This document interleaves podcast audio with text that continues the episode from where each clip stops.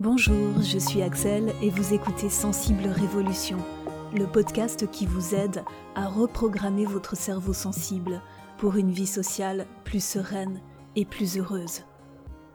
Ce podcast s'adresse aux auditeurs qui ne se croient pas assez bons pour obtenir ce qu'ils désirent, ceux qui pensent ne pas être assez intelligents, pas assez intéressants, pas assez talentueux, pas assez dignes d'être aimés. En bref, ceux parmi vous qui manquent d'estime de soi. Je suis persuadée que ce n'est pas faute d'avoir cherché des solutions. Alors pourquoi n'arrivez-vous toujours pas à réaliser que vous êtes une personne de valeur? Je vais vous parler de quatre démarches que vous avez peut-être tentées. Ce sont des étapes recommandables pour quelqu'un qui entame une démarche de développement personnel, mais elles sont insuffisantes à elles seules pour le développement de votre estime de soi et on va voir tout de suite pourquoi. Étape 1. Comprendre intellectuellement le sujet. Nous avons beaucoup de ressources documentaires à notre disposition, des livres, des articles de magazines ou de blogs à foison traitant de l'estime de soi. Si comprendre nos problématiques à un niveau intellectuel suffisait, cela se saurait. Tous les gens possédant des capacités ordinaires de lecture et réflexion devraient pouvoir intégrer leurs valeurs personnelles. Or, ce n'est pas le cas. La compréhension intellectuelle sans intégration émotionnelle est insuffisante. Or, l'appropriation émotionnelle de sa propre valeur est essentielle pour développer son estime de soi. Mais elle n'est pas engendrée par la compréhension des mécanismes psychologiques en jeu.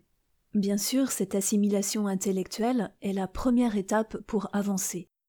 Comprendre que nous souffrons d'un déficit d'estime de soi nous éclaire sur notre souffrance dans certains contextes sociaux. Savoir que nous sommes loin d'être les seuls à vivre avec cette carence peut nous rassurer. Mais sans passage à l'action concret dans notre vie, se contenter de cette compréhension intellectuelle ne nous aidera pas. Les personnes très analytiques peuvent même s'auto-flageller en se demandant pourquoi elles n'arrivent pas à changer malgré leur connaissance d'elles-mêmes. C'est pour cette raison que les seules formations efficaces pour changer sont celles qui contiennent de la pratique en plus de la théorie. Pour que l'intégration émotionnelle de sa propre valeur se fasse, des exercices d'application doivent être effectués avec constance et sur le long terme. Étape numéro 2. Obtenir des diplômes, connaissances et compétences techniques. J'adore apprendre, vraiment. Me former et transmettre dans un domaine qui me passionne est ce qui me stimule au quotidien. Mon histoire y est sans doute pour quelque chose. J'ai dû stopper l'école à 17 ans. Ma grand-mère, chez qui je vivais à cet âge-là, ne pouvait pas m'offrir d'études supérieures. Je rêvais de faire des études littéraires, j'ai dû me contenter de trouver du travail avec un BEP secrétariat en poche. J'étais honteuse de n'avoir pas fait d'études supérieures. Je me sentais inférieure aux autres. Je pensais que je manquais de culture, ce qui était le cas, mais je confondais le manque de culture avec le manque d'intelligence. Toutes les personnes que je fréquentais allaient à la fac alors que je travaillais déjà, et je les enviais.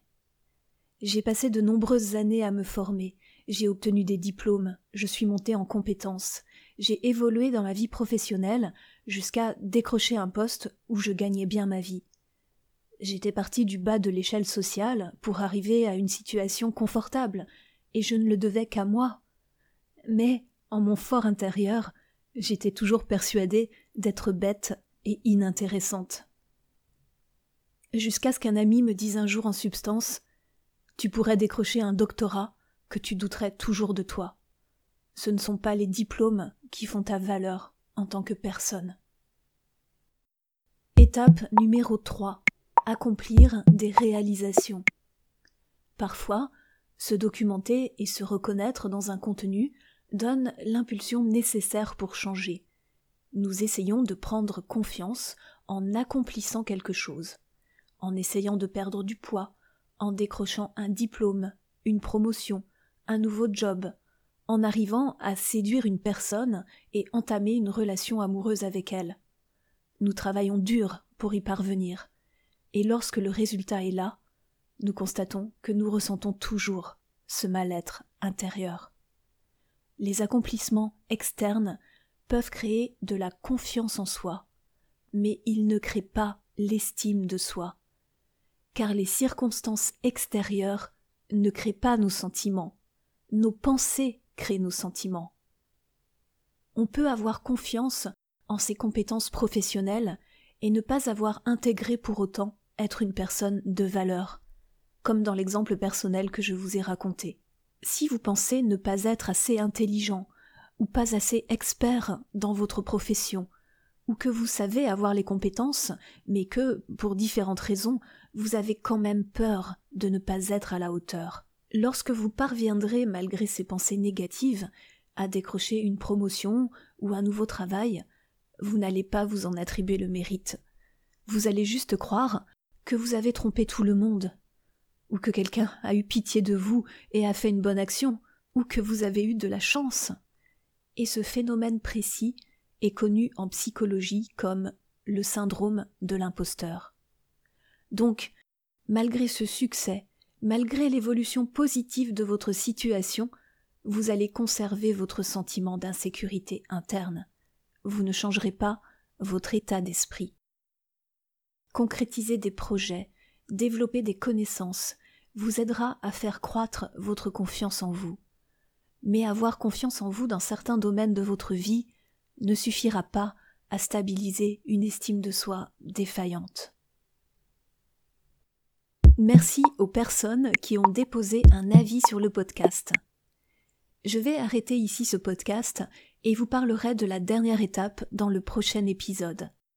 Avant de vous quitter, je tenais à remercier les personnes qui ont pris le temps de déposer un avis sur iTunes. Je m'en suis rendu compte il y a peu de temps. Je vais commencer par remercier l'Empire du Chaos, qui a déposé le tout premier avis qui date déjà de juillet 2018. Merci beaucoup pour ton podcast. Je l'ai découvert il y a peu et je trouve que tu as une belle voix. Le contenu est très intéressant. Je suis moi-même hypersensible et je trouve que tu décris bien ce que nous sommes j'ai pris connaissance de mon hypersensibilité il y a quelques mois. Disons que l'on m'a mis un mot, M-O-T, sur des mots, M-A-U-X. Je vais essayer petit à petit de mieux gérer cet aspect de ma personnalité pour améliorer mon bien-être intérieur. Je suis convaincue que tu vas m'y aider grâce à tes podcasts. Merci encore. Merci à toi, l'Empire du Chaos, pour ta confiance. J'espère que tu es toujours parmi nous et que le podcast t'a permis de mieux vivre ta sensibilité. Si vous aussi vous possédez un compte sur iTunes, je vous invite à laisser un avis 5 étoiles. Si bien sûr ce podcast vous apporte un mieux-être, du réconfort, des connaissances. Ces avis permettent de donner plus de visibilité au podcast. Pour les auditeurs qui n'utilisent pas d'appareil Apple, vous pouvez partager un épisode que vous avez aimé sur les réseaux sociaux ou directement par email à quelqu'un que cela pourrait aider. Je vous remercie de votre confiance et vous dis à très bientôt pour la suite de cet épisode. Prenez soin de vous.